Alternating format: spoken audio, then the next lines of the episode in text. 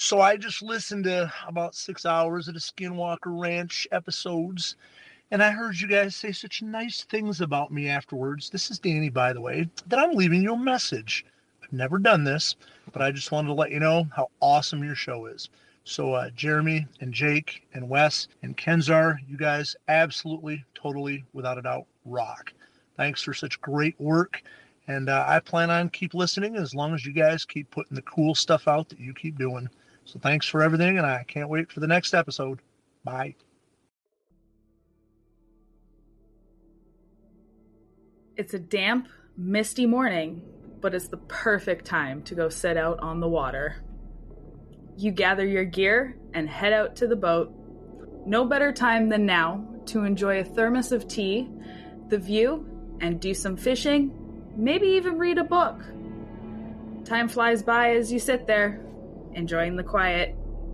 You're the only person out on the water right now, which seems to bring you much more peace. As you look out onto the water, you see something that seems very strange. A moment ago, the water was still. Now there seems to be some waves or ripples on the surface. Suddenly, you see what looks like to be some kind of monster. I mean, you are out on Loch Ness after all. Today we're going deep into the waters of Loch Ness, discussing the legend of the monster that is said to lurk beneath. Welcome back to Infinite Rabbit Hole.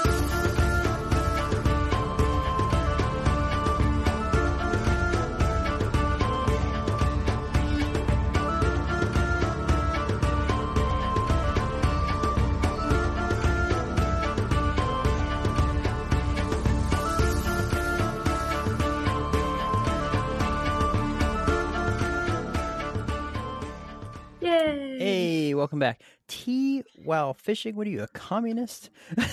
Well, I was trying to get in the feel of Scotland and everything. You know, they drink their tea over there. They They're also coffee drink people. whiskey. yeah. That's true. beer. First thing in the morning, though, this this is a civilized Yes. person. And I'm sure you could find a couple of them that smoke crack. There you are, smoking crack. Dropping a line in. Anyways, welcome back to Infinite Rabbit Hole, everybody. Dropping a rock and a line. uh, well, okay. Welcome back to Infinite Rabbit Hole, everybody. I'm your host today. I am Kenzar. Uh, let's just jump right into it and bring in the other guys here. Let's start with Jeff. How you doing, Jeff? I'm doing fantastic, everybody. Thank you, Kenzar. Uh, I apologize for my shitty background. I'm in the process of moving things around, so this is what you get. I'm ready. Is what it is, I guess.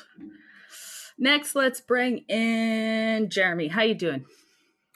I am doing wonderful. I do not have a fan behind me.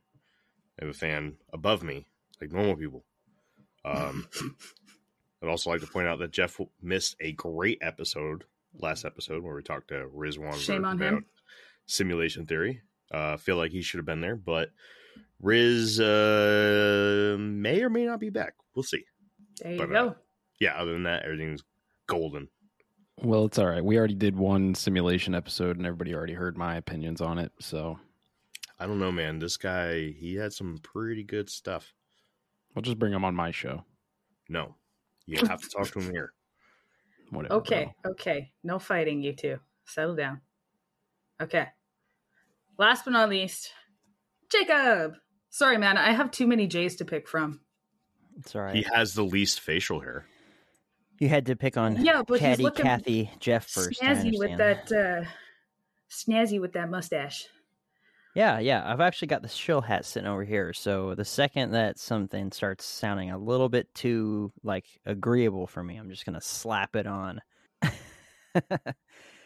hey, what's going on? No, I'm I'm uh, happy to be here. Just um, want to hear what you got to say about Loch Ness monster. My wife shot me a text earlier and said, "Good luck talking about this that made up amphibious nonsense." And I. I almost divorced her. I got that close.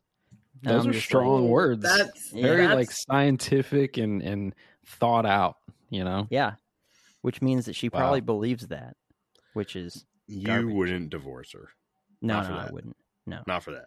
no. Almost though. Almost. I got close. There, there's the line of divorce, and that's right, right there, Oh, but yep. not, not quite. There's Not still quite. like a toe that Now, we have if she to says that. Bigfoot's not real, that's it. That's it. that's, That's that it. that's that foot over the line. There you go. separation Uh-huh. at least. That's a big foot over That's the it. line. And I'm taking Oh. I'm taking half of her money. If that goes down. Yeah. I like that. There you go. Very top G of you. I'm I'm agreeable. I'm actually excited about Loch Ness because I don't know jack about Loch Ness. Actually, I know like one fun fact, but I'll save it in case you have it. And uh, but yeah, I'm ready to uh, to hear about it. Is it that it's in Scotland? Is Shut up, fact? dude. Yes. fun God. fact. Loch is like lake, but Scottish. so to give everybody a little bit of backstory here, Kid said that she wanted to cover the Loch Ness monster, and I said, "All right, it's a big one." Um, usually Yeah, I'm the he- cryptid guy. He threatened So- I, like he okay, did with, okay. uh, Just no. one. To add context, I have a friend in Scotland. Hi, Trisha. um, she couldn't make it today because she just started school and she's all sorts of busy now. And for her, I believe it's around 1 or 2 a.m. So she couldn't make it tonight. But the original intent was to have Trisha come on and join us and kind of give us the lay of the land because she doesn't live very far from the loch. So that's why I wanted Loch Ness. How'd you make Well- a friend in Scotland? The interwebs, Jacob. She's Yeah. an Make friends that international woman of friendship. Okay. Hello. She has three international friends right here. Right here. Oh Yeah. yeah, I guess I'm that's telling true. you, bro. Yeah. Most of my friends are international. Can we make her? Can we make Kenzar a custom shirt that says that International Woman of Friendship? Yeah, I got you. I'll let. I'll do it right now. He Love he probably is. So I said, take it, right? But I want you to blow me out of the water because when you think of cryptozoology, uh, there's there's the big four pretty much, right? Bigfoot, Loch Ness, Chupa, Chupi or Chupacabra, as others may like to call it, and then Mothman, right? So that those are like the big four. Um, so I'm expecting a lot here, kid. Do you have it? I hope so. I don't know. You you make me very nervous. I have 20 pages though. Oh my god! Holy shit! Well, let's get to All it. Let's get tonight. rolling, I. I felt that I needed to produce a Jeremy style presentation here. So I came up with 20 pages for you. Dang. and I'm really hoping that this this is good enough. 46 font double space like I do? Yeah. Hell yeah! Well, let's get it started because I am standing. If you've got 20 pages and just going off history, yeah. Well, I'm going to be standing here for a long time, so let's. Here's do the, 20 deal, pages. though. I've split this in half for you, Jeff. Oh shit! I I got you, man. I got All you. right. I split this in half, so we're gonna get two Loch Ness. So you guys ready? Got She's- anything else you guys want to get out of your system? I'm ready. I'm excited. Oh, the Mountain Dew mystery flavor, quite good. That's Good all. to know. Anyways, we'll, know we'll had get we'll but get back to that in a second. But I just want to state that she's coming along very well, guys. I like I like what I'm seeing here already. Yeah. Twenty pages, two episodes, cryptid, Good job. and then also just to get on the Mountain Dew topic. Has anybody seen this Mountain Dew? Uh, uh, what, what's what's the hot flavor on the chips right now? The uh, flaming hot, flaming hot Mountain Dew. Cheeto Mountain Dew. Have Have you seen this? I've That seen it, just but sounds horrible. yeah, it's disgusting. Jeff is the uh is the mystery flavor Kraken? I think it's the white one. It tastes like the white Mountain Dew. I don't think he. Yeah. What? Oh, he is asked if you spiked I'm it. with guy. you, man. Yeah. Oh no, I did not. Oh, No. I did not. Alrighty. Well, All right, that was say- fun. I was gonna say something really mean, but I'm not gonna do that. Take it, kid. Ooh, okay. Ready? Yes, ma'am. Ready. Okay. Now, before we get too ahead of ourselves, I wanted to talk a little bit about the loch itself. Taking its name from the River Ness, the freshwater lake is the second largest in Scotland, extending approximately 37 kilometers or 23 miles long, has a, a maximum depth of 744 feet, and is 2.7 kilometers or 1.7 miles wide. The lake is the largest body of water that sits along the Great Glen, a geological fa- fault line that goes str- straight through Scotland, created by glaciers during the last ice age. At the end of the last ice age, once all the ice had melted, salt water filled the area, creating lakes that eventually became freshwater with time. The water is quite murky due to the high peat content from the surrounding soil. Pair that with the usual fog and rain, and you have the perfect condition for a large lake creature to go unnoticed. During the winter, the water below the surface heats up and rises to the top of the lake, allowing for cold wa- the cold water to sink and the process to repeat itself. This is known as a thermocline. This prevents the lake from being able to freeze, and the estimated heat given off by the lake is equal to about 2 million tons of burning coal. The lake also plays a major part in supplying electricity to the national grid and is along the travel route known as the Caledonian Canal. The canal was constructed in the early 19th century to make trade and tourism more accessible throughout the country. I came across some Scottish folklore about the loch that I found very interesting. The story goes as such The area was nothing more than a valley with a deep well that was kept closed by a large stone. Local housewives would come and fill their pails with water, but if one became careless and forgot to put the stone back, the well would flood the valley. This is exactly what happened, and it led to the creation of what is now known as Loch Ness. Some people even claim the lake is deeper than the North Sea, while others say it's bottomless. However, as previously mentioned, the loch is only about 744 feet deep. It has also been said that because of its depth, the loch refuses to give up its dead, since the body of those who have drowned in the lake are rarely found. Just a couple of short stories of Scottish folklore that I found and wanted to share. So, what do you guys think of that? I don't think that that's how the loch was made. For the record, Aliens did it. Yeah, The Loch Ness is it. fake. Loch Ness is fake. yes. Okay. I just Uh, thought it was a cool story. The No, bodies are I really rarely did, found, so- but bodies float unless they're being eaten by the beast.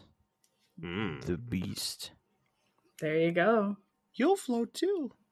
That's actually really deep though. That's a lot deep. It's a lot deeper than I thought, like and pictured in my mind, not knowing shit about it. But that's pretty. I deep. read a lot of different reports. There was some that said, I think it was 2018, they found uh, a spot that was 754 feet deep, so another 10 feet, but nobody's actually done any real sonar scans of the bottom of the lake since, so that nobody's been able to confirm this Right. for sure. So, Still, what is that's is that in meters? uh, I don't know. What kind of question is that? Hundred something. Yeah, I, I tried to make it make sense for all of us. Okay, I know we all may, know how feet work. Yeah, because us dumb Americans, we don't know how, to, how to do that. I I thought about you guys and I included the miles. Okay, I know I'm the only Canadian here, and I know kilom- I'm the only one kilometers make sense to. So I got you guys. International Woman of Friendship, right there. It's pronounced kilometers. Thank you, kilometers. Jeff. Kilometers. Clicks. Okay. yeah, yeah. How about The- that? The clicks. Kilometers. like, Um, yeah. All right, so a couple things. I don't know if you're going to get into it down the road, but I know Loch Ness has a very uh, soft sediment uh, bottom. Correct? Yes, I don't really go into any of that, but I do talk about So it does it does get very murky yes. in that water. Um, I'm in, very. I, I didn't know about the heat. I, I actually was always under the assumption that Loch Ness was cold. Uh, but this uh, Caledonian Canal does this enter or exit to the ocean? as far I under as far as I understand, the canal goes straight through. because here's It goes all the way across the glen, and it was actually the part of the canal that is considered the Caledonian Canal. It, from my understanding, um, that it was dug up specifically to create a trade route, and it completely bisects through Scotland now. Mhm. So So- Scotland splits in two. um I've been through the Panama Canal. Jake, you've been through a canal, canal right? I don't know, Been through- maybe. Didn't you go uh through the other one? I don't know what it's called. Anyways, Uh, yes, yeah, the other one. Yeah, the other one. not the dangerous one, but another one. the the other not dangerous one. Yeah, Right. So I went through the Panama Canal. Uh, pretty cool. You can go straight through it, right through the the very northern tip of South America, uh, in Panama, believe it or not, and basically go from the Atlantic to the Pacific or Pacific to the Atlantic. And I always thought that this would just be a smooth sail straight through, but actually, what happens is you stop in this little bath, right? and then they raise the water. Then you move up to the next one. They raise the water again. You move up, raise the water again, and now you're you're uh, even with all the lakes and uh, rivers to get through a good majority of the land. And then when you get to the other side, same thing. Actually, uh, I believe the Panama Canal wasn't. It was only coming through from the Atlantic to the Pacific, and then from the Pacific to the Atlantic. Uh, on the Atlantic side, you have you had to do that step up or step down. Um, I'm I don't know much about this one, but I'm assuming they have some of these somewhere, so that wouldn't necessarily be a vital pathway for the Loch Ness monster to to the ocean. Because I know this is one of the big theories about the Loch Ness monster is that it's actually a creature that comes from the ocean and lives part time in the loch. Uh, did I get did I get too far ahead? Mm, Yes and no. Okay. Stop me. Tell me to shut up, kid. Okay. um, shut up, Jeremy. I, I But- feel like you're getting to a point about this canal though, so should I wait? Should I? no, it's the canal comes up a couple more times, but it's not really. I honestly didn't even know that's how I've I've never traveled. Fun fact: Kenzar has never been farther than Blaine, Washington, which is literally a 20 minute drive over the border of Canada. So, um, you've been you've been to America? Uh, very briefly, yes. So You- I've you didn't never come visit been to any of us. anywhere. I didn't know you guys then. Chill. Nonsense.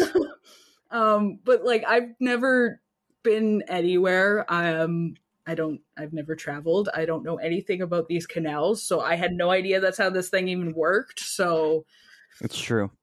They work like that. while you're talking in your in your next stint, I'll uh, do some research, slight research while I'm listening in on this Caledonian Canal and see if they have any of those. Um, but if they do, and especially if it's on both ends of the lock, then that pretty much shuts out that as a as a as a pathway for the monster. because yeah. they're gonna get trapped. They're gonna we're gonna know it's there. Ooh, Okay. get- Well, you you hang on to that. We'll we'll that comes up again. We'll get there. okay. Well, you go ahead, and I'll shut my mouth. Um, I also would like to say real quick, there's a couple words in here that I'm probably going to butcher. So if I'm saying them wrong, just I'm sorry. Okay. No, You have to say it right. You don't speak Scottish Gaelic? no, I don't. What's wrong with you? We have a friend in Scotland. I tried. Don't you care? I tried. Okay. I googled. I YouTube. I asked questions. And yep, yep. hmm Anyways, okay. So you guys ready for the next part here? Yes. Okay, let's get right to it, shall we? I feel the best way for me to explain the Loch Ness Monster is to dive right into the legend and the sightings. The legend of the Loch Ness came to life in 1933. However, this isn't the first known sighting said to have taken place. In 565 AD, an Irish saint known as Saint Columba came eye to eye with the creature of the loch. Saint Columba was said to be a blessed man. He could perform various miracles, such as healing people, calming storms, and even resurrection. He could also see into the future and had many prolific revelations of most of which were of an unknown visitor to Ireland or some sort of big event. St. Columba was traveling through what is now known as Scotland during the beginning of the Hiberno Scottish mission in the 6th century. This mission was a series of expeditions made by Ga- Irish Gaelic missionaries with the goal of spreading Celtic Christianity. St. Columba was living in the land of the Picts at the time of his sighting. The Picts lived in the northern and eastern areas of Scotland during the late antiquity and early Middle Ages. One night, as Columba was walking along the banks of River Ness, he came across some men trying to bury a companion of theirs. When asked what was going on, the men told Columba that their friend died after being bitten by a beast occupying the water. After hearing this, Columba had a companion swim into the river in hopes to draw the creature out. As soon as the man was deep enough in the water, the creature came from below the surface with a roar and chased after him. Before the monster could sink his teeth into Columba's friend, Columba raised his hand and drew a cross in the air, all while yelling, Thou shalt go no further, nor touch the man. Go back with all speed. And just like that, the creature turned around and disappeared faster than it had approached. Before we move on, I want to point out that the story doesn't actually take place in the Loch Ness. It takes place in the River Ness. Now, the loch is fed by the River Ness, so that's not to discount the story, but something I thought was worth a mention. Another thing I want to quickly bring up are the Pictish stones. These are monumental type stone carvings found on the eastern side of the country and are the most solid piece of evidence of the Picts. With many possible Pict artifacts, some of the most interesting pieces are the Pictish beast and the ancient serpent stone. The Pictish beast shows a creature that has a long snout and flippers instead of feet, and the ancient serpent stone shows what looks like an actual serpent, along with a couple other symbols. Both of these stones very well could be evidence to the existence of, er, of Nessie in the early centuries. However, scholars have also described the beast to look more like a swimming elephant, and the serpent stone could be a representation of many different animals that were in the water. Question Answer Do you talk about Crowley? No, Okay, I'm just going to spit out I my don't- fun fact then. don't get into Crowley here. Okay. Um. So the one thing that I know about Loch Ness, and it's really not even about Loch Ness, but Shit, I was Crowley. on I was on mute. Do you really want to talk about this now, or do you want to save this to the end? well, I because what she just said, one of one of the bits in her little Okay, piece, okay. just All right, go ahead.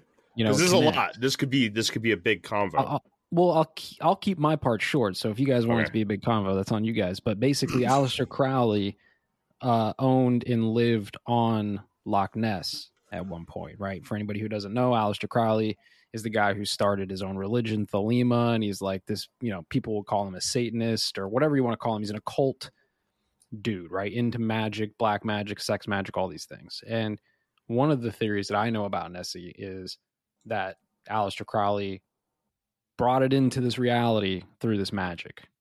But I've always said, no, Aleister Crowley just knew about ley lines and places on the earth where you can do magic and it's and it's amplified, which I've talked about a hundred times. And I think that that area is one of them. So going back to what year was this? Five something AD with this what Columbo character, right? And this whole story, and this guy literally banishing this beast, right? I think that there is just some portal in this area, and maybe this beast kind of bleeds through in this portal, kind of what we talk about with Skinwalker Ranch, kind of the same idea. I was just Yeah. gonna say, kind of same idea as Skinwalker there. Mm-hmm. So actually, uh, if you go over to the group chat and the messenger, I'm actually going to post a picture to kind of show you guys what these ley lines look like. And if you look at one of them, uh, the one that's right over Utah, that's literally uh, supposed to be right where Skinwalker Ranch is. By the way, just wanted to throw that out. What there. about Loch Ness? Right. So yeah, this Um, is perfect example. You know, this this image. Um, as for Loch Ness, here's another one. I don't know exactly where the loch is and how accurate this particular one is. Um, but the, Hey, look another... at that, Jeff. It's a globe. Also a Weird. cartoon.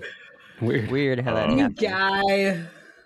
For uh, You believe the invisible lines, but not the round Earth. All Yeah, dude.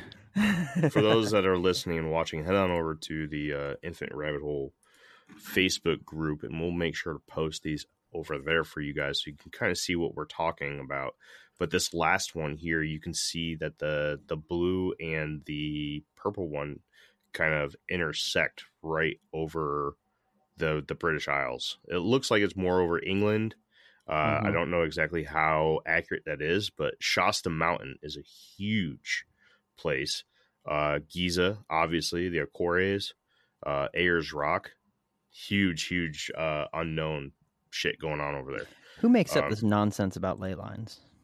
Uh, ley lines are I, I I actually don't necessarily agree with you. It about goes the, back the ley lines. thousands of years, man. Honestly, people have been talking about, and they didn't call them ley lines always, but the the idea of ley lines have gone back for thousands of years in multiple cultures. I mean, I don't think it's one person that made it up. I do believe that there is something to it. Honestly, it's kind of the same as think about acupuncture for a human, right? There's something to Totally that. made you- up. Yeah. I mean, a lot of people think that, right? Or same with chiropractors. A lot of people think Also that made up. that a lot of people right a lot of people think that however there is there is a lot of people who really think that those things have some connection to the body and healing and all kinds of other stuff and the And some people no believe you can will crap into existence. Yeah. People That's are true. crazy, man. you're right Yeah. could, i mean look it could be complete bullshit but i'm just saying my theory Well- about this is this has got to be on a ley line or it used to be on a ley line if continental drift is a thing so there's some energies there some. So Hmm. the Aleister Crowley. Before I started this whole thing with Infinite Rebel, I didn't know too much about him until uh, we had CJ join the cast. Uh, with CJ, you know, through conversations, everything, started learning a little bit more, and I started recognizing the name more in my research and everything. Uh, the guy definitely uh, dove into ley lines. Okay, he definitely paid attention to ley lines. Uh, seeing that Aleister Crowley is tied to the Loch Ness monster, and or at least owning a property on Loch Ness, um, maybe this is something else that I just don't know if I should bring it up.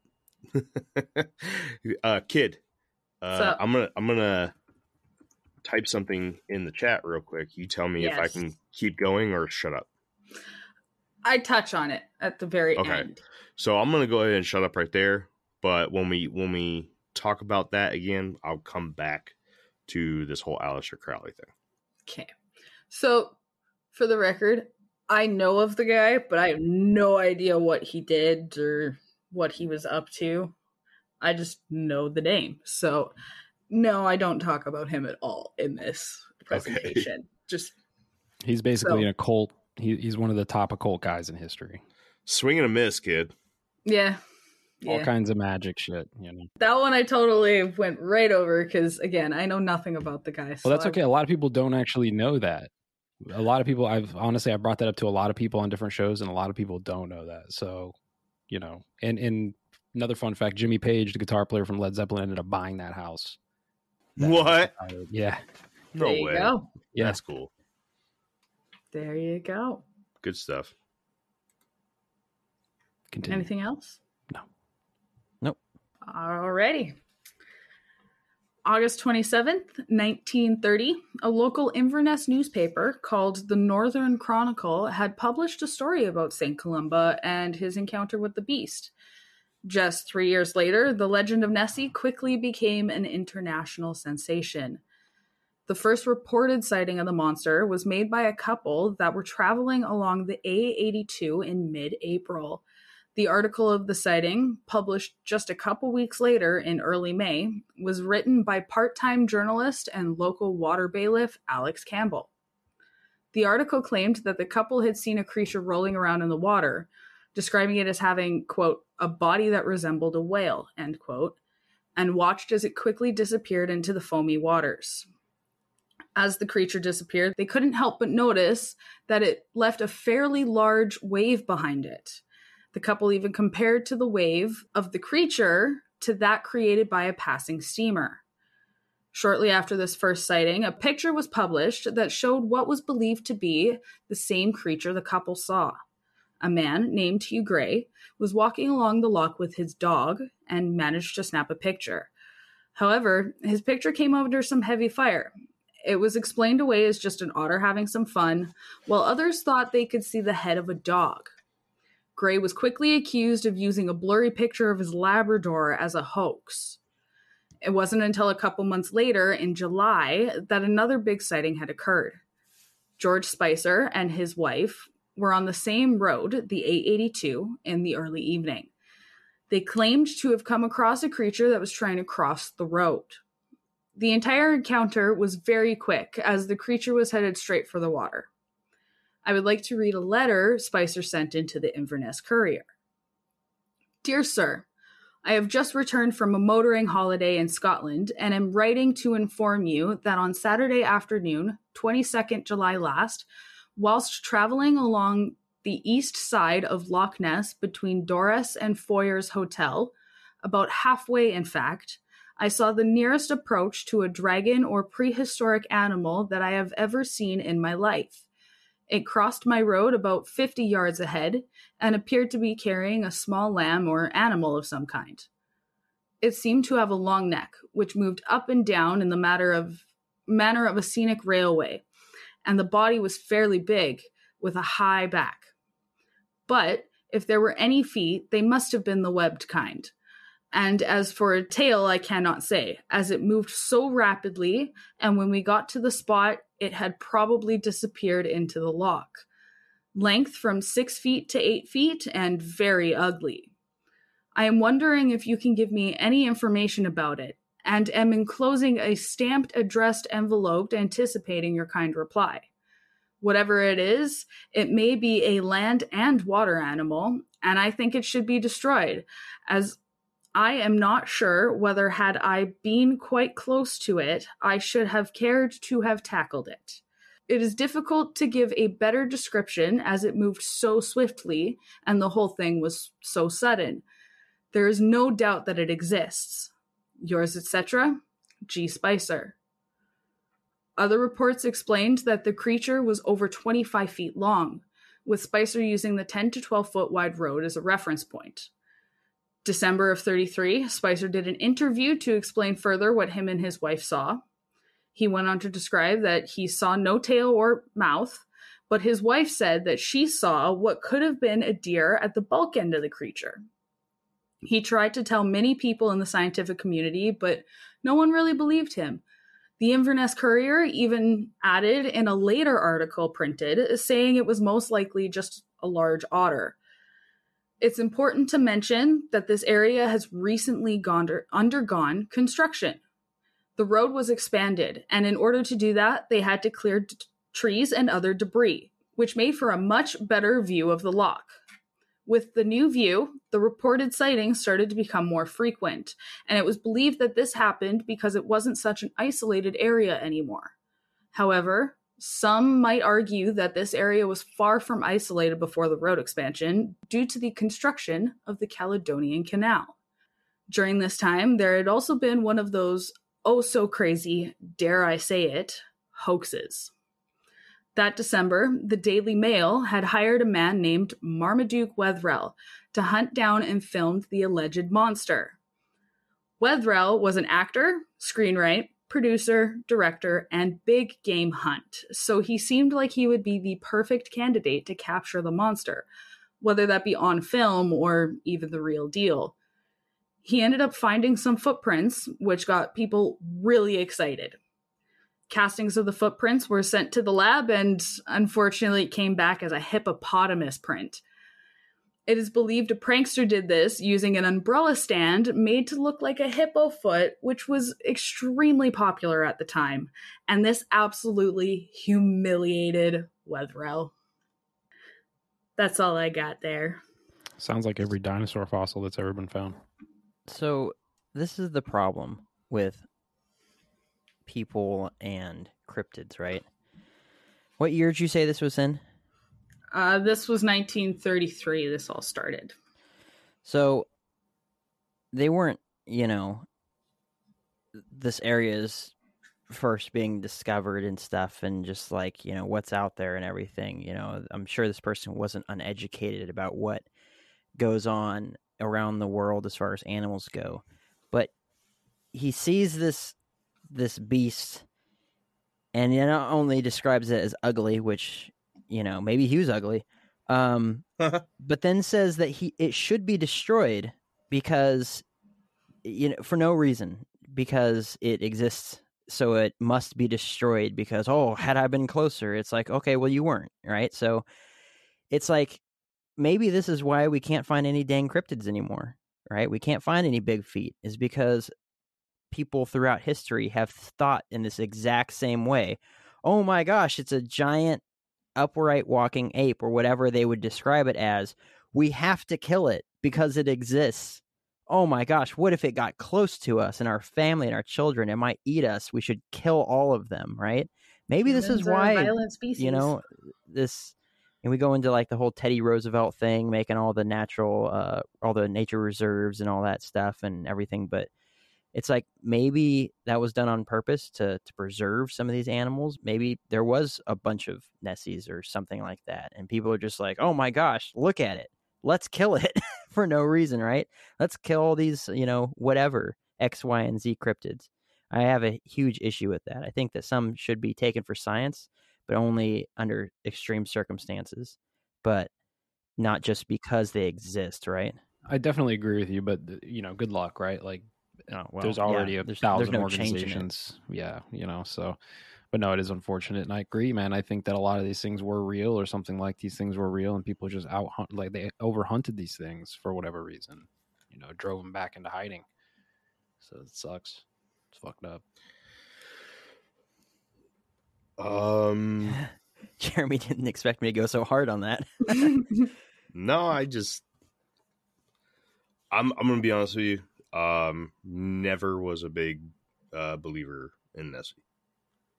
Um, I know a lot of people are probably gonna be like, "Well, fuck this guy," but um, I Me just, either, it's I- okay.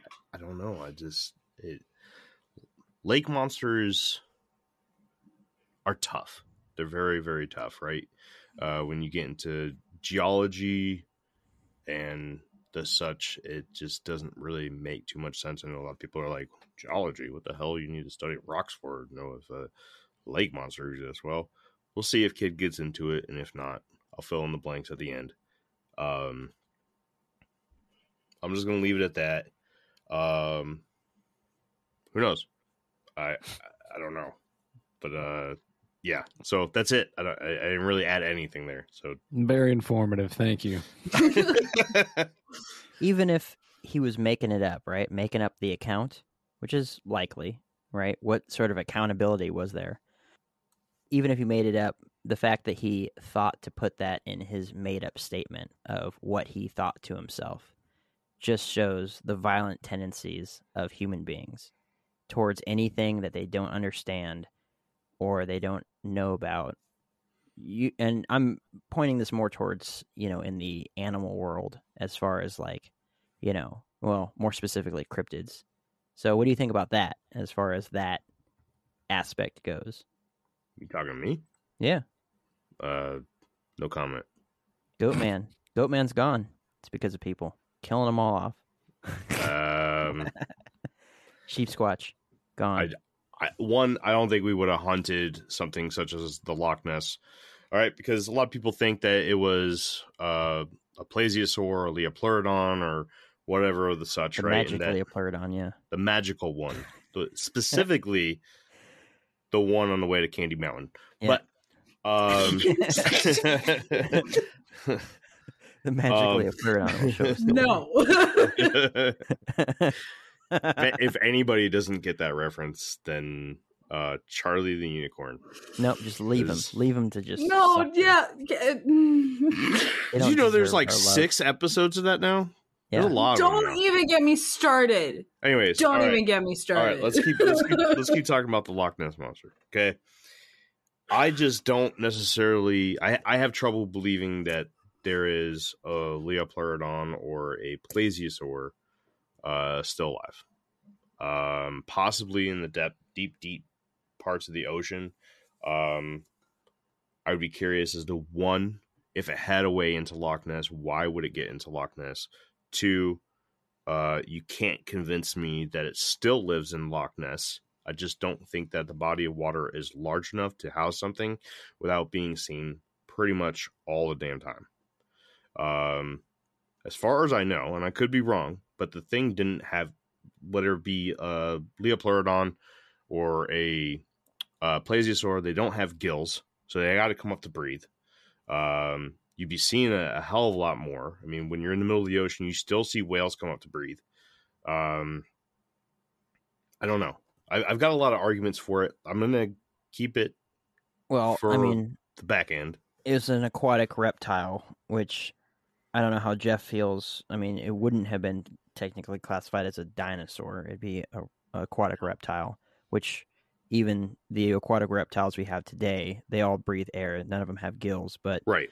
that being said, it's not like they know for sure because all they can find is bones. So whether they had gills and they're pink with purple spots, like they have no clue. Well, so, even even if they were mammals, like today's whales, right?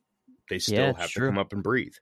I just I just don't see it unless and I don't know too much about the geography of the area, but what if it is a land creature that goes into the water?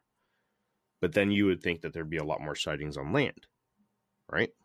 So, unless there's uh, some very uh, detailed cave systems in the area, which I don't think there is, because I'm pretty sure that every single team that's ever stepped foot on Loch Ness to do a deep dive in there uh, hasn't found caverns or caves or anything. I could be wrong, kid. We'll see where we'll see where you go. Um, I don't know.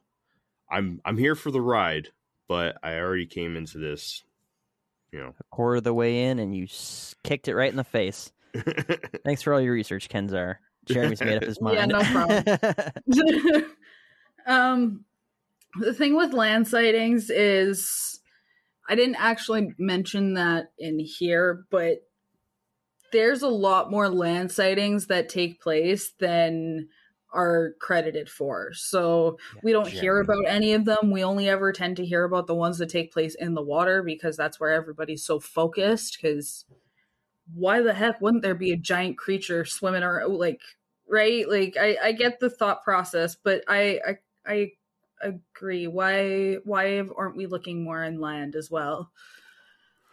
Well, I I think that if there was a uh, a, a land side to this whole lore or the legend of the cryptid known as the Loch Ness monster, you would have a creature better known for being on land, and it would be a surprise to find it in the water, not uh, something that's based in the water and surprised to find it on land.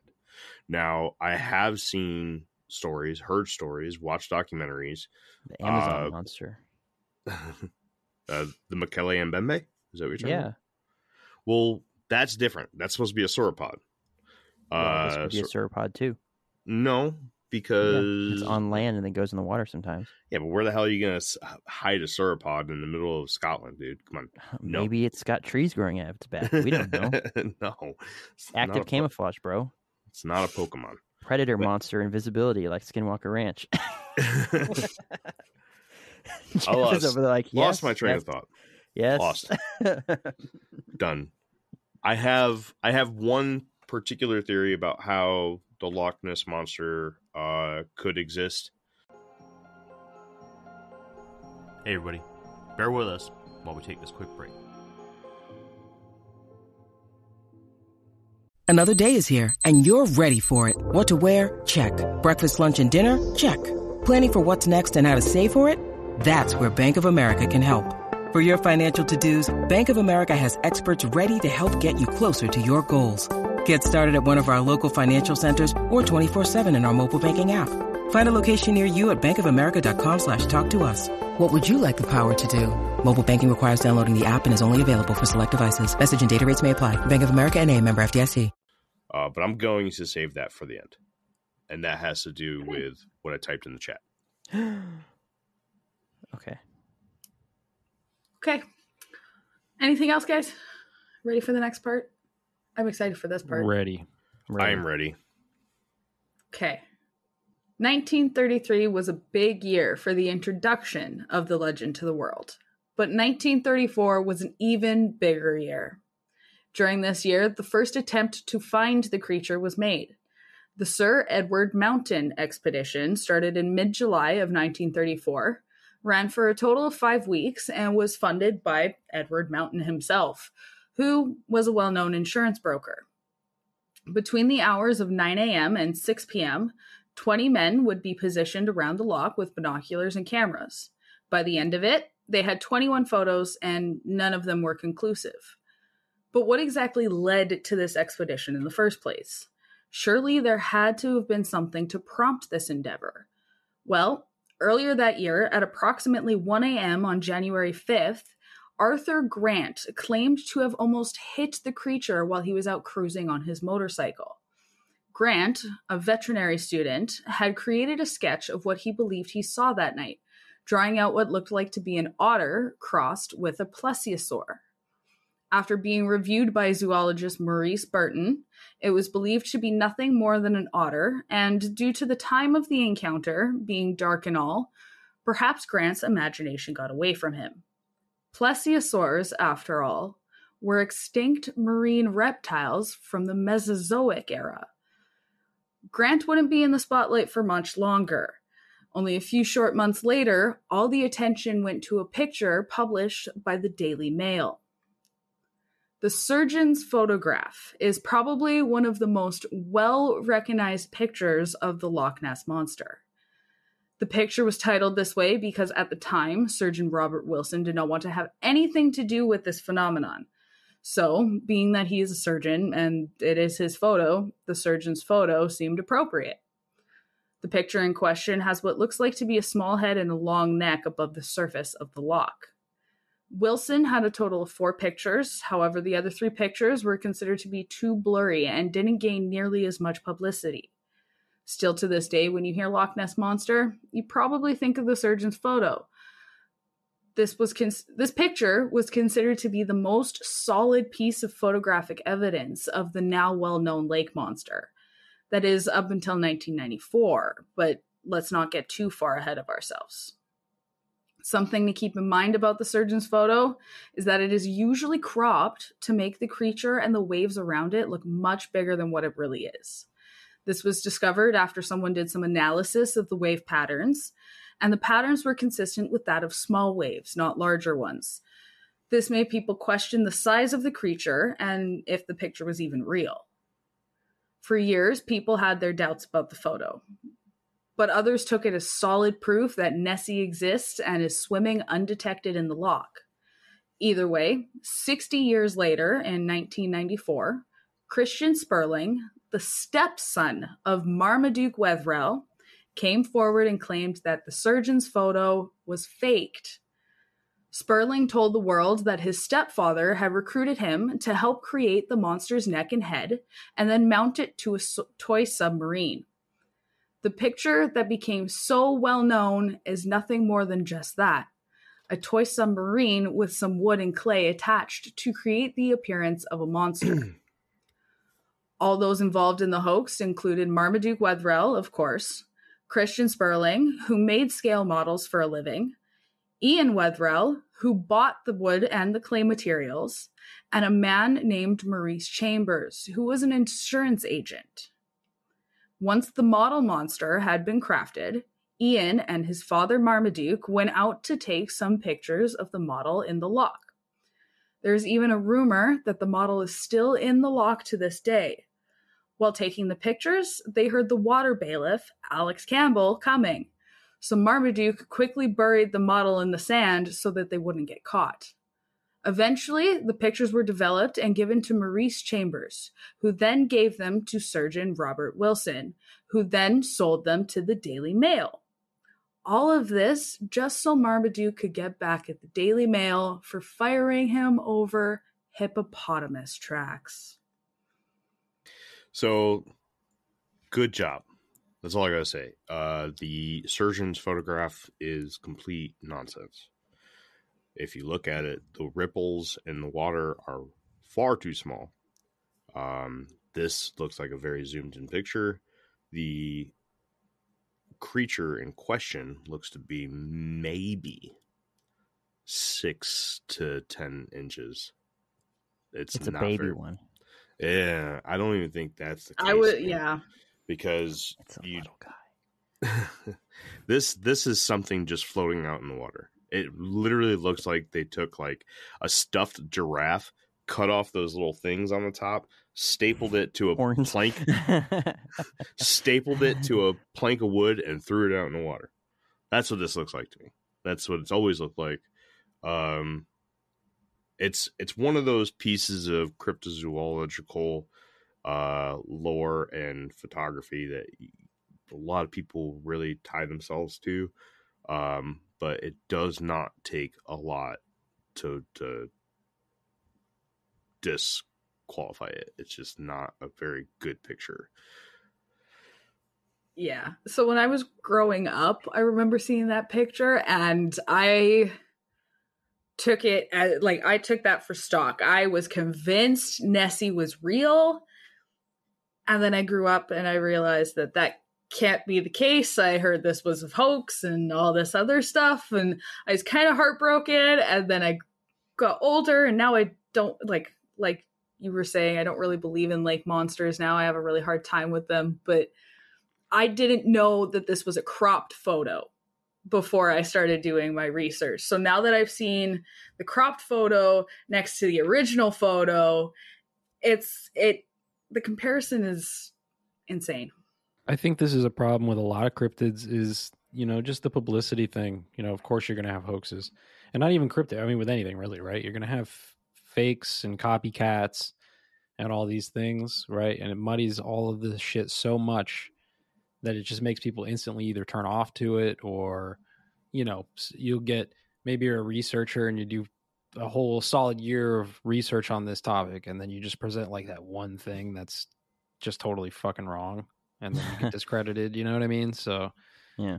yeah it's a problem with with any all this stuff So in the chat, I threw the uncropped picture of the surgeon's photo. Uh, feel free to take a look. Yeah, I uh Like a little blimp in comparison. just so the the travelers know, just because oh gosh, it's like a duck. it looks like a little duck or a, a goose. Just because the picture is blurry and pixelated does not mean that us hosts here on the Infinite Rabbit Hole believe it.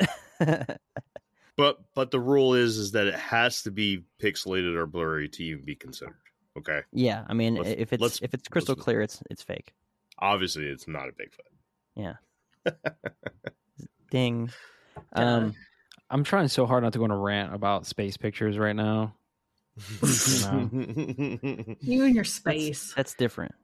is it We've already done that. you know can't We've get a done you- every picture of every cryptid ever is just like you, you know you can't determine what this is however here's It's like an artist the rendition. other side of the fucking universe crystal Yeah, that's- clear fucking Black- 8K. That's black budget stuff, dude. We've already established okay. that they have way more money than the average person. Of course, that they have these perfect Uh, whatever. pictures. That's all I wanted to say. I had to get that off my chest. I'm sorry. So let's My just- next door neighbor wants to come fight you on uh, on the That's post um, or on- on the show because he Jeff, we said that uh, he said we love that lo- we love you too. We love you too. the whole pixelated picture thing or like the uh the digitalized picture he's like that's what he's like you got a phone or a camera? He's like unless it's using straight film every single picture you take on your phone is just ones and zeros. It's just capturing the image and it's generating the image on your phone. There is no film whatsoever he's like so literally like you could say that anything you take a picture of with your camera is fake too yeah, but he's just not standard. understand. He's not understanding Yeah. the process. He just needs to be educated on the process, and that's okay. All I'm I can- I- saying is, if it comes out crystal clear, it's pretty debatable, but it's probably I'm fake. But you know, but if it's Go ahead, pixelated, it's real. I Except didn't when it to- comes to space. I didn't mean to derail this to a space conversation, but yes, you did. Who are you I, kidding? you know, I had to throw it in. It's like Jeremy with Bigfoot, right? He has to say Bigfoot. Like I have to say something outrageous about space or gravity or. It- No, it- you don't have to. No, I have It's to. okay. No, I have to. No, you don't. I will die if I don't. would it be a true infinite rabbit hole episode if Jeff Jeff Jeff didn't say Jeff- something absolutely atrocious atrocious. Wow, I cannot speak today. This was a terrible day for this. It is not a good day for this at all. Tongue tied. As long as he doesn't get us kicked off the network, I'm cool with whatever he has to say. Oh, we're good. That's I don't know. I Yeah. do want to say, and I, man, I wanted to say this at the beginning of the episode. Anybody listening or watching this, and are this may this may uh, not go over too well with the network. We don't come up with the titles for the network, by the way. Just want to say that. That's it. Okay, the titles for the audio only episodes are different. That's on them. We don't do that. Don't hate us. We love you. That's it. Have we been getting hate? Yes. They're like, yes. your titles are dumb, Yes. and you're dumb too. It's like, Specifically ah. for the Skinwalker Ranch Part Two. You know, YouTube's a YouTube's the wild west of the Well- future. So Well, they be they said. Skinwalker Ranch secrets unveiled or revealed, and they're like, "Where was this?" Uh, I just literally just saw one today. Uh, great comments, right? Never uh, read the yeah, comments. you Oh no, I do all the time. He goes, "Just curious, Same. what was revealed, and if it if it was a timestamp, because I must have missed it." we don't come up with the titles. That's Just all I want like, to say. Oh, we don't do for that. the next one. Wait for the next episode, bud. we don't do that. All right. That's all I had to say. Nothing, absolutely nothing Loch Ness Monster related. Informative. Thank you. Do we have anything else Loch Ness related that we would like to say? Nope. Ready? Ready. Ready. Okay. During 1934, there was a book that was published written by Rupert Gould. Commander Rupert Gould was a member of the Royal Navy, retiring in 1919 and becoming an author, writing several books, most of which focused on the strange and paranormal. In 1930, his book, The Case for Sea Serpents, was published, so of course the Loch Ness Monster was something of interest to him. He went on to interview 42 different people, all claiming to have their own sightings, even receiving a letter from a man in regards to a sighting that took place in 1871 or 1872. D. Mackenzie had sent Gould a letter outlining his encounter, claiming he saw an object that resembled a log or upturned boat. Whatever the object was, it was moving slowly at first, then disappeared at a much faster speed.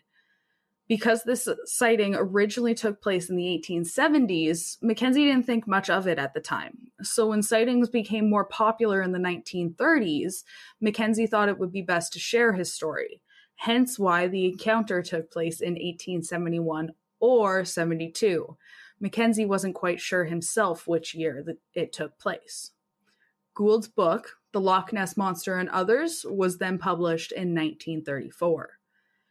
The next event I want to talk about took place in 1960 and became known as the Dinsdale film.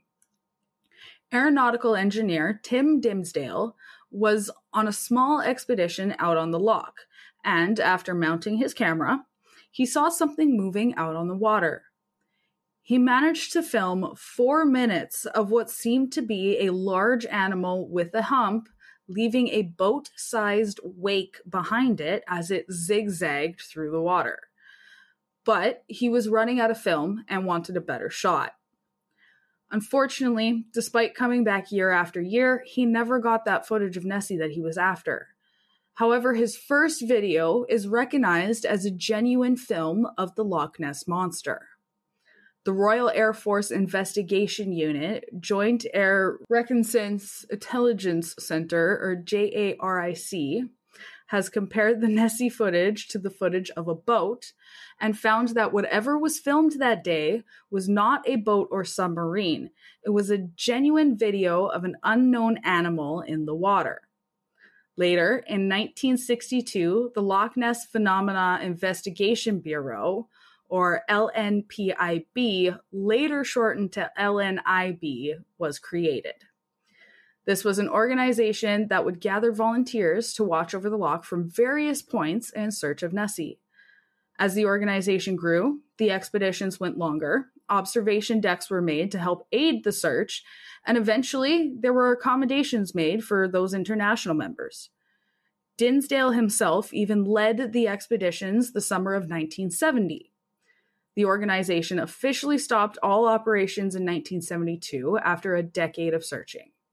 Tim was devoted to the search of the monster, writing several books, including Loch Ness Monster in 1961 and The Story of the Loch Ness Monster in 1973.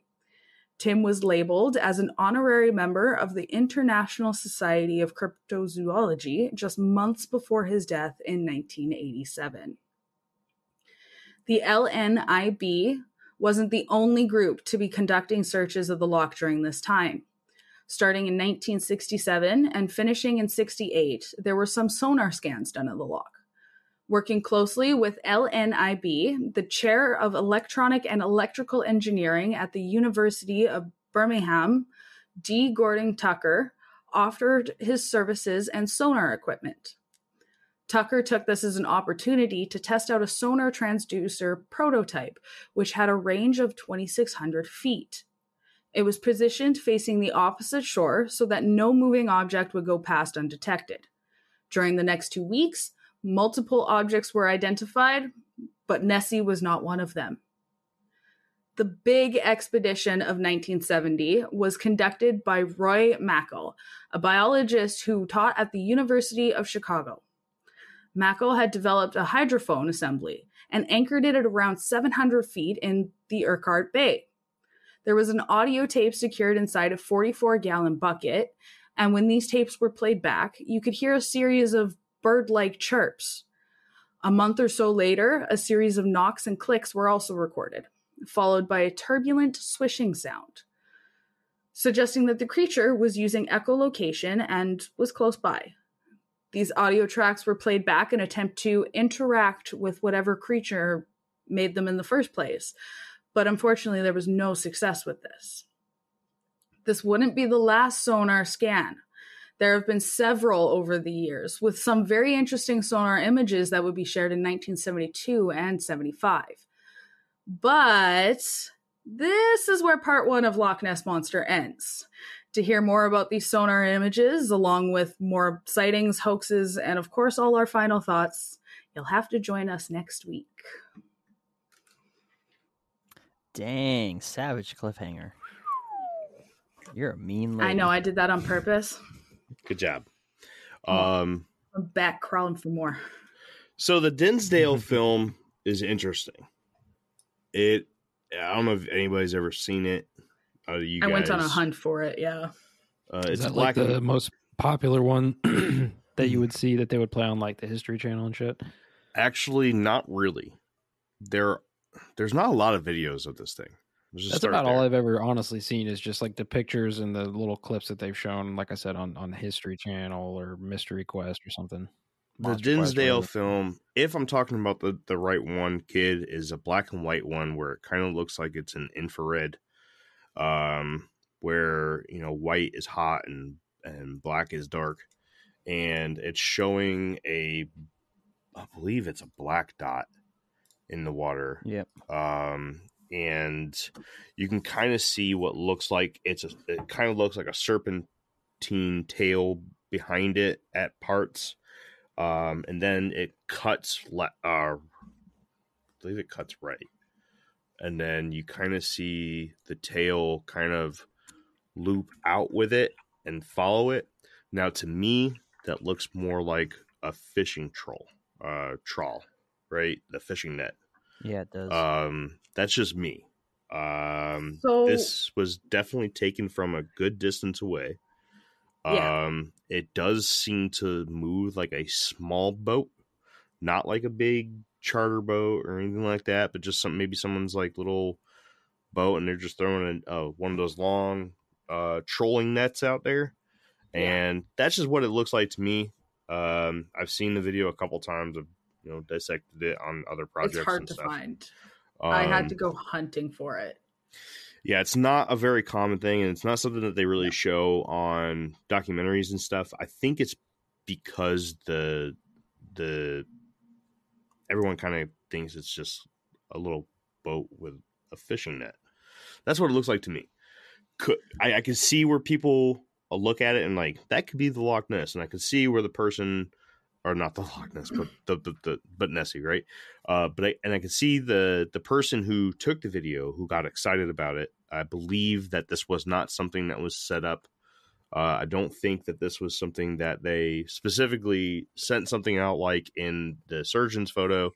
Um, I think this is somebody that saw something, recorded it, did what they're supposed to do, and let the world digest it. So Uh, this guy was a he was kind of at this weird point in his life where he was just kind of exploring around and trying to learn about the loch for his career purposes and whatnot. Um, so he was on his own little miniature expedition to try and find Loch Ness monster for whatever his scientific purpose was, right? And he and ended up getting this four minute film of the monster, the monster out on the loch. Um, I had a hard time finding this video, and for whatever reason, my dumbass didn't save it. Um, but I did send like a 40 second clip of what is believed to be a part of this video to the um, chat Oh, on I see Zencastr it. here. Um, what was I just? I was just gonna say something. I was gonna blow everybody's mind. It was gonna be great. No, guess I'm not gonna talk about it. Well, I in some way give credibility to um, people that can film stuff moving through the water that looks relatively big, but it's also takes away from it because of how easily it could be faked. Like, like you got to pick, you got to think about it. Like, I went fishing for trout um, up in Hume Lake oh, a few months ago now but I had at one point I had like a hundred yards of line out behind me, and I'm just pulling this, you know, spoon through the water and stuff, just trying to get away from the wake of the boat, so it's just moving by itself, not directly behind us.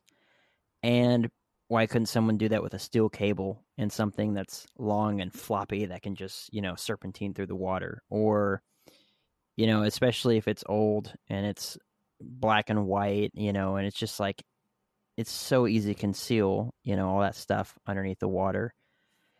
So it's like in some ways I'm just like, yeah, I mean, like especially if it's like a far away like from the shore type shot and you can see the movement and stuff and it's like, you know, stuff like that is interesting, but a lot of it has been debunked as like, yeah, that's a uh, whatever you call it, a pod of otters or something like that, whatever you call a group of them or that's a school of fish or that's, you know, X, Y, and Z, everything except for a river monster, right? And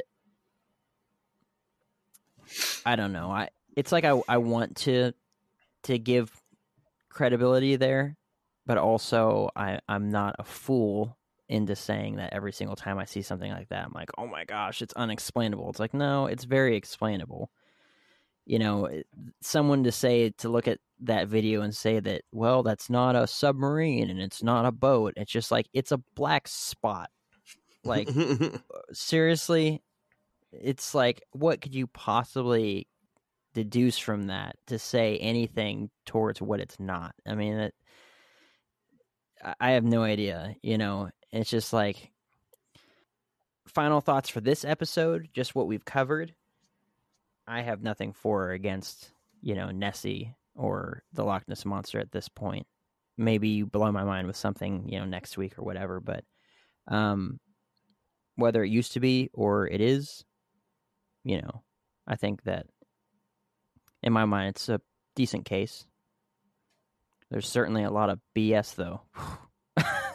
you know, makes it really hard sometimes. Like uh like what Jeff was saying, tons of copycats, tons of people that just want their 15 minutes of fame and especially in a time frame when very little, you know, who's going to hold people accountable. Man, there was I'm sure a quite a bit of people that would just make stuff up, right? Because nowadays, I mean, every building has a security camera on it. If you were in front of any single store and you're just like You're like, yeah, I was standing right here and I saw something right there. It's like, cool. When was that? You know, zip back the camera, Greg. Let's see, you know, Yeah. if we can see something. Oh, nope. Turns out you weren't even standing there. You're a liar. you know, it's just like there's everyone's filming something. Everyone's got a recording somewhere. But So yeah, I don't know. that brings up something I got a pet peeve, right? Mm-hmm. a lot of times now you come up with some kind of footage or something cryptozoological and i hate when people immediately disqualify it say no Yeah. right and one of the most common disqualifying disqualifying factors right now that i hear come out of i can't believe i'm even saying this but comments on fucking facebook right Those scumbags. one of the first things people will say, well, he was looking for it. So obviously it's fake. So you're saying Hmm. if you went to go look for the fucking thing and you saw it, and you got it on video, that everyone would just assume it's fake because you were looking for it? Shut the fuck up. That's dumb. Stupidest fucking thing. Okay. If this guy was out there looking for Loch Ness and he caught it on video, that does not sway my opinion about that video in the least bit. Okay. I can I can go through that video with a f- fine tooth comb and disqualify it for other reasons, hmm but I will never take away from somebody going out there and trying to get evidence for something.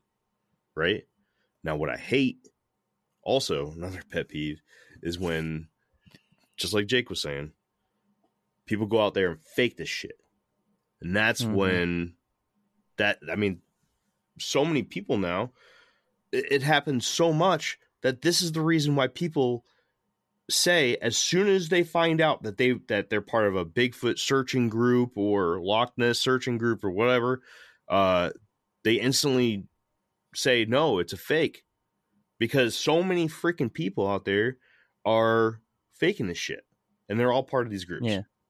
Okay. So do me a favor.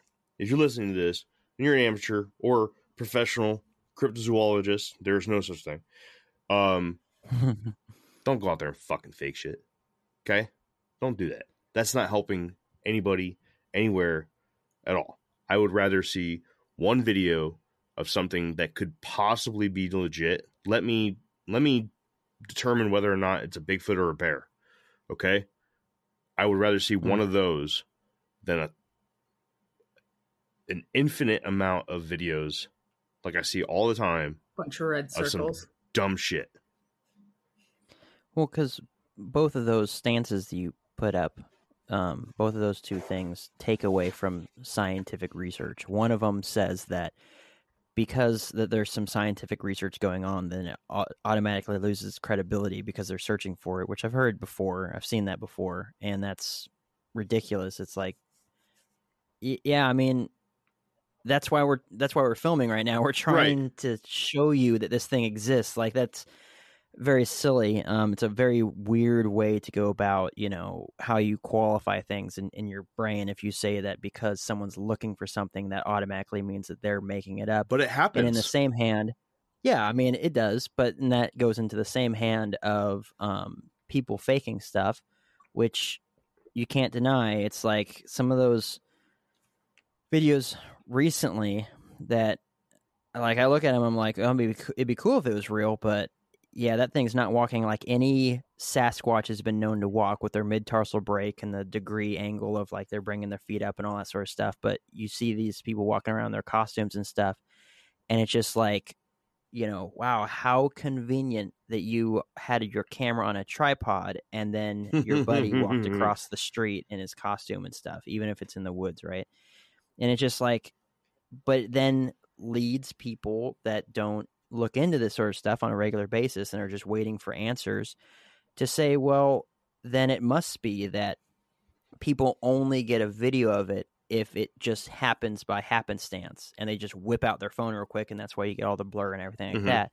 If someone is actually looking for something, then it's a fake. And you get into this weird loop argument where it's just like don't discredit people because people that are looking for it are trying to prove that it's real and then people that are looking for it are do, promoting fakes, and it's just loops and loops and loops and loops, and so people end up getting all turned around, and then they just you know whatever, I'm done.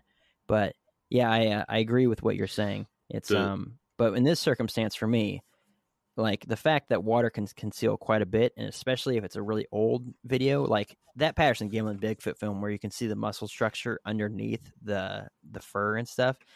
That's you're not concealing very much, even with it black and white, even with it grainy, because we have 4K stabilization now and those sorts of things. But that video, that um uh one that I just looked up on YouTube, that was crazy. Could be anything. Like you know, it could have been big, it could have been small, Mhm. it could have been far away, it could have been close up. I have no clue. Right. like because I didn't deduce anything from that. I couldn't even see the shape of a boat ahead or nothing. Like the wake behind it, I have no clue. Right? Mhm. Could have been a net, could have been a tail. So I don't know. uh, to kind of just build off of that, it's kind of like a sick, twisted, uh, cries wolf, right? Not nobody's. I mean, I guess Bigfoot cries Bigfoot, right? Or cries Nessie. Yeah. Um, the simple thing is stop fucking doing it. Okay, if you're planning on this grand fucking stupid video that you want to make so you can get a bunch of likes on fucking YouTube, you gotta rethink your life, dude, or ma'am. Just don't do it because that's for me. That's the quickest way to to not to just wipe away any respect that I could have for you as somebody who loves these kind of things. Don't do it. Except Nessie. You hate Nessie. No, I don't hate Nessie. Nessie's fake. Dude, I want Nessie to be real. I, I I want I want crypt. I love cryptids. I love monsters. I love lore, mythology. I want Nessie to be real. And I, you know, you you you go to it and you look for how it can be real. And I'm really excited for the next episode because I think uh I think we're gonna have some really good talking points next episode. Um when it comes to our final thoughts. Okay, Jeff, you can talk now. Well, I've already kind of spilled the beans on what my hypothesis is here about Loch Ness monster, but um, yeah, I mean, I think Kenzar did a great job so far, so I'm stoked for the next one. Probably won't be here for too many of these cryptid episodes, but glad I'm here for this one. So let's go. And I'm glad I knew something that you guys didn't. Win. Yeah. Yay! that Crowley lived at Loch Ness. Yeah, dude. What, kitty? Oh, kitty cat. Mike- Kitty's yelling at me. I know, kitty. I'm almost done. Please do that. Okay, I'll well, hold my yeah, tongue. that's that's the end of part one. You guys got anything else? I do not. No, that was that was good. You're doing great. So far, so good, Jeremy. yes. You're doing Okay. great. You're doing great. He doesn't have to threaten you with being fired Okay. today. There- Next time. you maybe. have one strike for missing out on the Crowley thing because that is that's just something I feel like needs to be talked about when it comes to Loch Ness. That's But uh, why. It's so oh, it needs to be talked about. some It is. It some whack job lived at Loch Ness. Who Wait, It cares? wait, is. It Wait, is. can Moving you, on. Can you blame me when I don't know anything about the guy and only have ever heard his name here and there? All right. Anyways, I I It's- because I think it's a point of view on the topic that we sh- should explore. Maybe we come back to it someday down the future, and we'll. Do, I got you guys, bro. Well, You know, why we'll don't talk we about it more in the next into- episode. I, I got some info. Why don't we dig into like the the pagan cults that that roamed that whole area before it became you know Scotland and stuff and all the all the Mhm. weird stuff they used to do and witchcraft and all kinds of stuff. Oh, oh, oh, it it doesn't matter. But it's just an animal. yeah, but Crowley. there's actually a story with Crowley and the existence of Loch Ness of the Loch Ness monster. Is there anything tying paganism to Nessie? Probably. Yeah, I mean, if you believe in that well, kind you- of thing, she said it with like all the all the uh um was it wall art and stuff. if you The- if you believe in that kind of thing, if you believe in ritual magic, you know, and you believe that it can open portals or doorways or manifest or you know whatever term you want to use, right? If you believe that, then yeah, totally could be. I mean, it's relevant for sure because whether you're talking about ancient cultures doing rituals, right, which some would call ritual magic today, or this guy, you know, a hundred years ago or less than a hundred years ago, I guess, owning a spot doing ritual magic, I think it's all relevant. Do you believe it can open a portal? Yes, Prove it. different I don't show. know if That's a different show. Hmm. I know a show they they talk about those kinds of things, but it's a different show. Yeah, Yeah, yeah, but I mean, but I does- want to see a video. but of does it. Jeff I want to see proof. does. Jeff have the tools to do it? I don't think so. That's Yeah. a CJ. Can I do it? No, no, Yeah, I don't that's a CGI practice. type I stuff, don't yeah. practice. CJ, not CGI. It's yeah, not- CGI. Yeah. Anyways, good job, kid. Yep, good, Good job. job. Thank you. Thank you. Appreciate it. I'm uh I'm very much looking forward to the next episode. Yes, Kitty, I know. Kitty's yelling at me, guys. I have to think go. It's like, do you believe in the Titanic? Prove it. Um. nope, that's a grainy picture. It's it's a lie. Oh. Listen to him cackling over there. All Oh, right. Uh, All right. all right, Okay, is that it then? that's it. That's it. Okay. Okay, wow. With that all being said and done now, make sure you check out our website, infiniterabbithole.com, where you can find out where you can find all of our awesome merch, listen to old episodes, and have the option to leave us a voicemail. If you'd really like to get involved in the conversation, join our Facebook group. We also have a Twitter, Instagram, and TikTok account. Or you can contact us at infiniterabbithole at gmail.com. Thank you so much, travelers, for joining us today. We look forward to having you next week as we continue down this infinite rabbit hole. She said, it. Bye. "Bye, everybody." Bye. Bye.